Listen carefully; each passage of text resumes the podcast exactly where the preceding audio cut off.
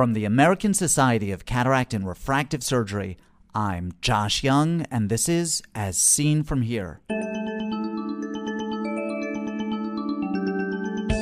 On today's podcast, aspirin and AMD. For late wet AMD, a significant odds ratio of 2.26 was found for in daily aspirin users. First, this.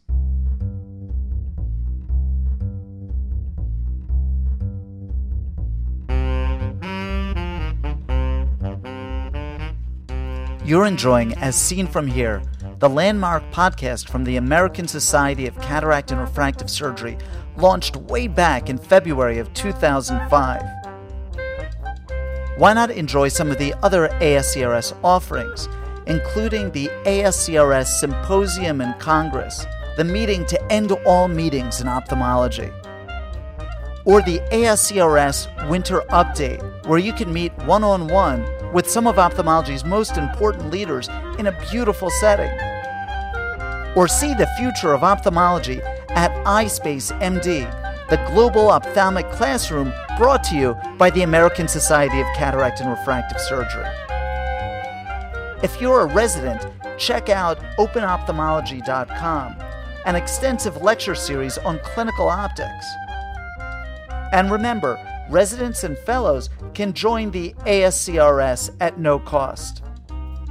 But please don't do any of these things until you've enjoyed this episode of As Seen From Here. Do you tell your AMD patients not to smoke? I do. What about telling them to avoid aspirin? I certainly never thought of asking my AMD patients to discontinue aspirin, even if they were using it prophylactically and unassociated with any particular medical condition. Frankly, it wouldn't have crossed my mind. Aspirin is an anti inflammatory medication, and inflammation has been implicated as part of the pathogenesis of AMD. Sure, aspirin is an antithrombotic, and hemorrhages are an important complication of neovascular macular degeneration, but I didn't imagine that the effect could be very significant. Fortunately, Paulus de Jong made no such assumption. He's just published results from a study looking at the association, indeed, the increased risk of AMD in aspirin users. Prior to your study, what was known about aspirin and uh, age related macular degeneration? As you may know, I prefer not to call it uh, age related macular degeneration, but aging macular disorder. But we will not go into that. The uh, acronym is exactly the same, and we mean the same with it. Um, before our study, there were quite uh, a lot of controversial case reports about more hemorrhages in late AMD, uh, and um, often these were without a control group, or they were pooling antithrombotics and anticoagulants like warfarin. And um, later on, there were some retrospective clinical studies also often without a control group, pointing to larger hemorrhages in late AMD. And uh, two case control studies, uh, in, uh, there in one found that there was only an association with early AMD, and another study found no association at all. Uh, there were a few uh, population-based studies, one in Finland in a 70-year-old population, and they found no association uh, with AMD. And also the incidence study in uh, Beaver Dam on AMD could not find an association. Uh, I think we should realize that at that time uh, prophylaxis with aspirin was not quite common for example, we pulled uh, the data from the Beaver Dam study, the Blue Mountain study, and the Rotterdam study, and we could not look at uh, effects of aspirin because less than 2% of the whole population in Rotterdam indicated that they were using aspirin. But uh, then there came a later analysis on the ophthalmic data from the from two randomized clinical trials, the physician's health study and the women's health study.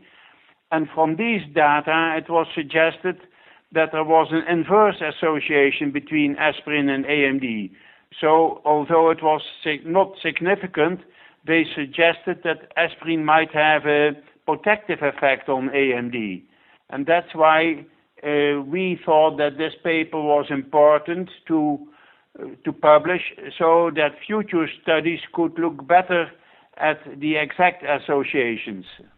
Now, Paulus, from a histochemical standpoint, why might we expect an interaction between aspirin and AMD? Is it only from a, a bleeding standpoint, or is there some anti-inflammatory role that, that you know one might suppose might be playing playing a role too? We speculated on this, and we have no really good explanation why aspirin would be associated with increased AMD. Uh, there are some cues, however. Uh, aspirin has different actions such as inhibiting COX-1 and COX-2 and thromboxane A2. It also induces the formation of nitric oxygen radicals, thus reducing leukocyte adhesion, and uh, this might suppress inflammation and the immune response to infection.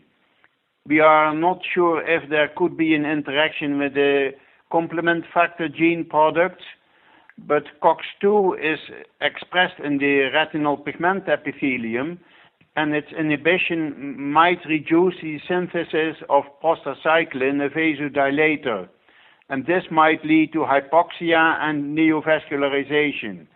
Of course, uh, the once you have subretinal neovascularizations and these vessels burst, you might get uh, larger hemorrhages due to the antithrombotic, uh, antithrombotic effect.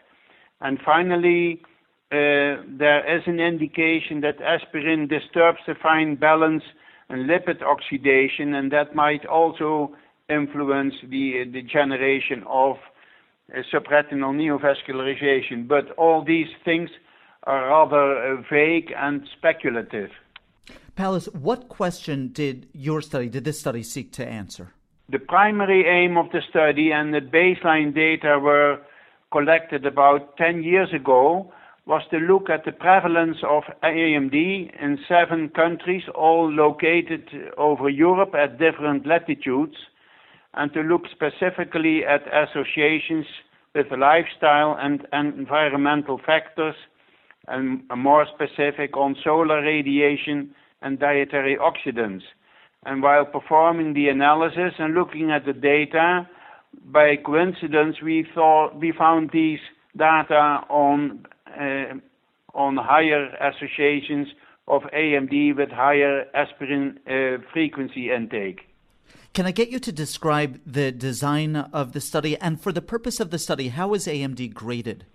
Uh, the, the, the, study was a population based uh, cross sectional prevalence study, and uh, people were uh, uh, collected by random sampling of population registers, and, most, and people had to be 65 years or older.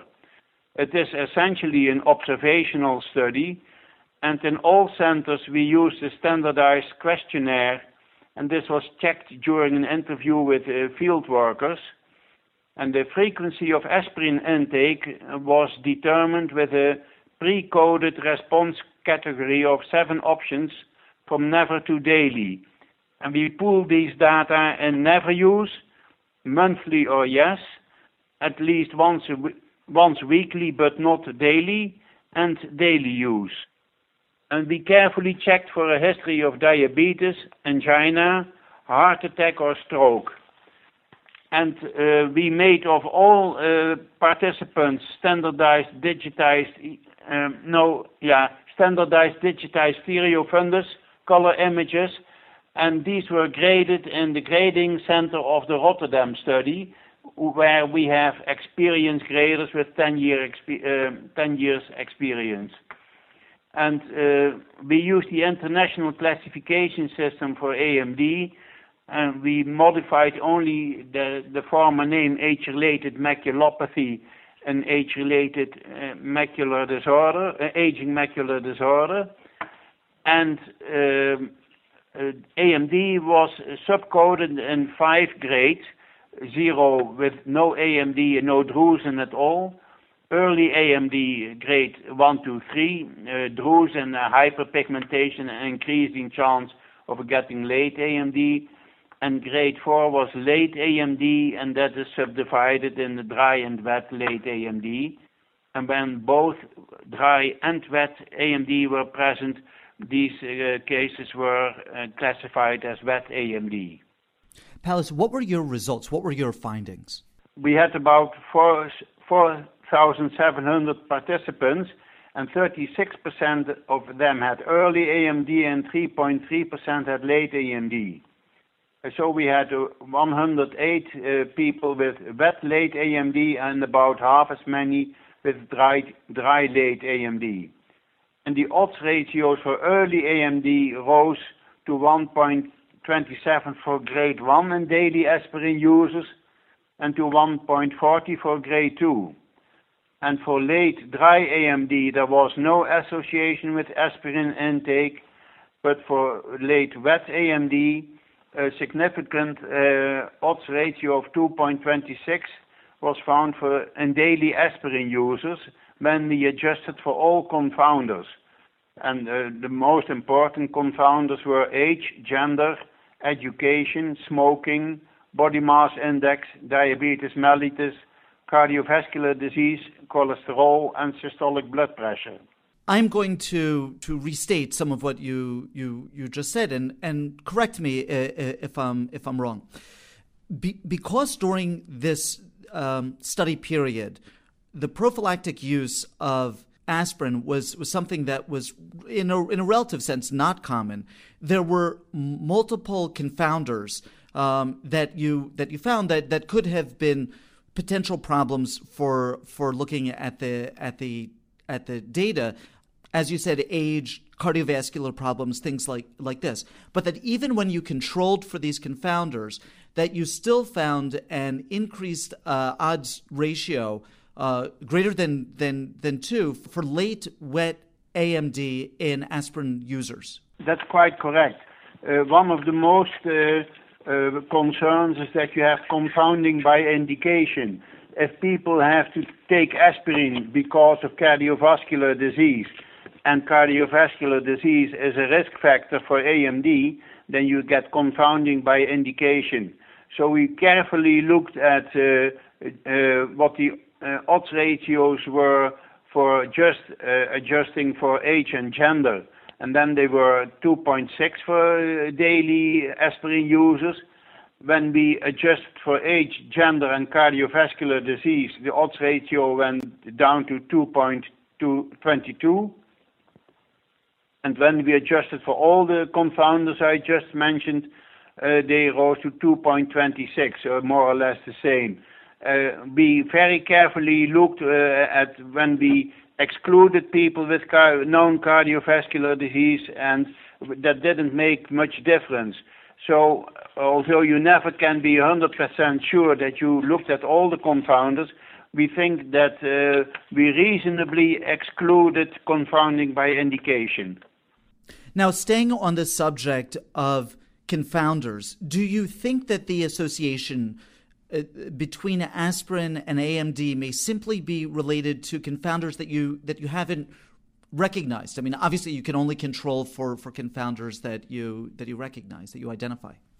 Of course, but. Uh, uh, we have been uh, many of the people who were involved in the study have been in uh, AMD epidemiology for 10, 15 years, and we more or less have an idea where you could expect the confounders. You never can be sure if in some country, for example in Greece or in Norway, people had very uh, typical uh, eating habits, but in general, given the fact that all these associations were found over all seven countries in Europe, I don't think it is very likely that we uh, overlooked major confounders. Now, does aspirin's anticoagulant effect worsen AMD, or is is aspirin having any other sort of deleterious effect other than anticoagulation? Uh, I think we uh, might better speak of the antiplatelet effect than the anticoagulative effect of aspirin. Uh, we have no data on this because in order to find that out, you need would need uh, a prospective study uh, if there are any other effects. Uh, there are some reports in the literature. For example, Kuhli reported in uh, 2010 in the American Journal of Ophthalmology in a retrospective study that patients on antiplatelet therapy had much larger subretinal hemorrhages than people without. And Kiernan wrote in Retina in the same year on a retrospective cross-sectional study where uh, they pooled, uh, unfortunately, antiplatelet and anticoagulant uh, drugs uh, that they found the same effect. And there is an important publication in the Lancet in 2009 of the antithrombotic trialist collaboration, and they uh, performed a meta-analysis on aspirin for primary and secondary prevention of vascular disease. And they analyzed six primary trials in about 95,000 participants and over 600,000 person years, and 16 secondary prevention trials uh, with 70,000 participants and 43,000 person years. And the aspirin therapy led to an increase in major gastrointestinal or extracranial and even intracranial bleeds. Aspirin prevention was worse, especially in hemorrhagic stroke and they concluded that in primary prevention, the reduction in serious vascular effects was 0.5% per year, 5.1%, and in control persons 0.57%. And that's a net difference of 0.07% per year.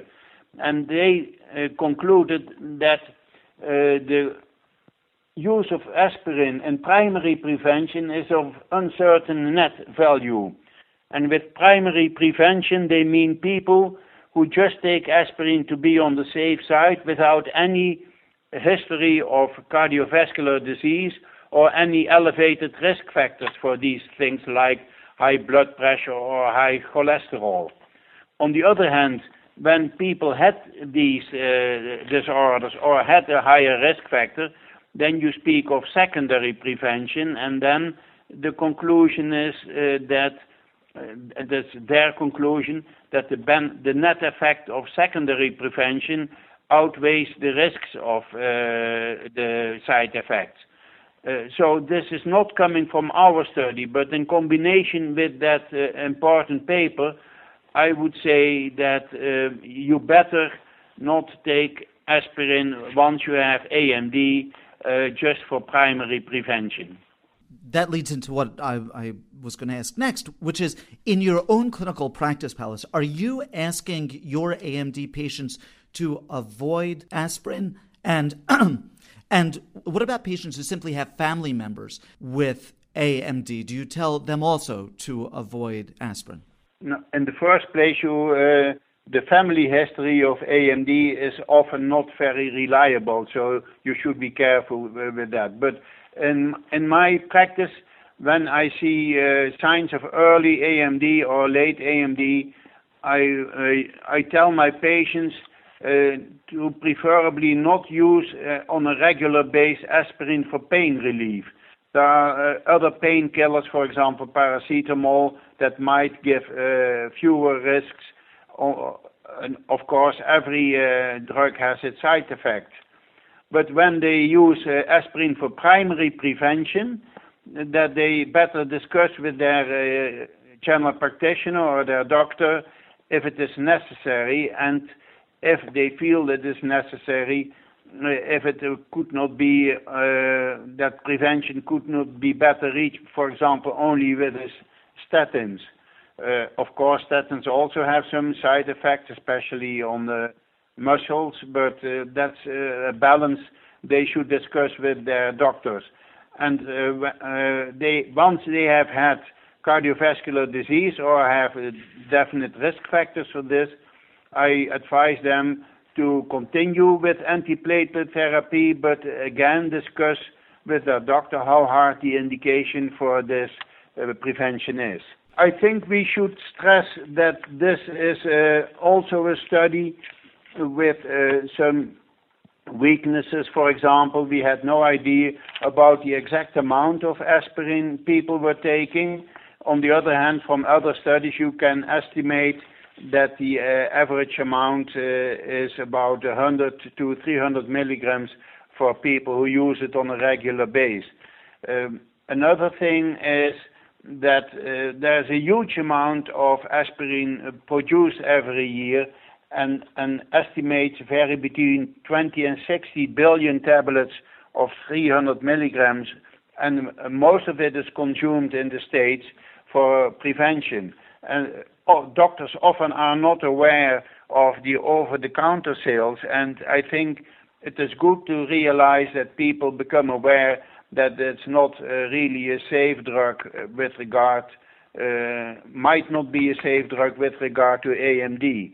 And I think we, in any case, we do hope that people in the future designing other case control trials or studies take along from the start an ophthalmic branch on that study to study this effect and to get a better idea if this can be confirmed and what doses might be uh, have a bad effect or might have no effect uh, with regard to AMD development.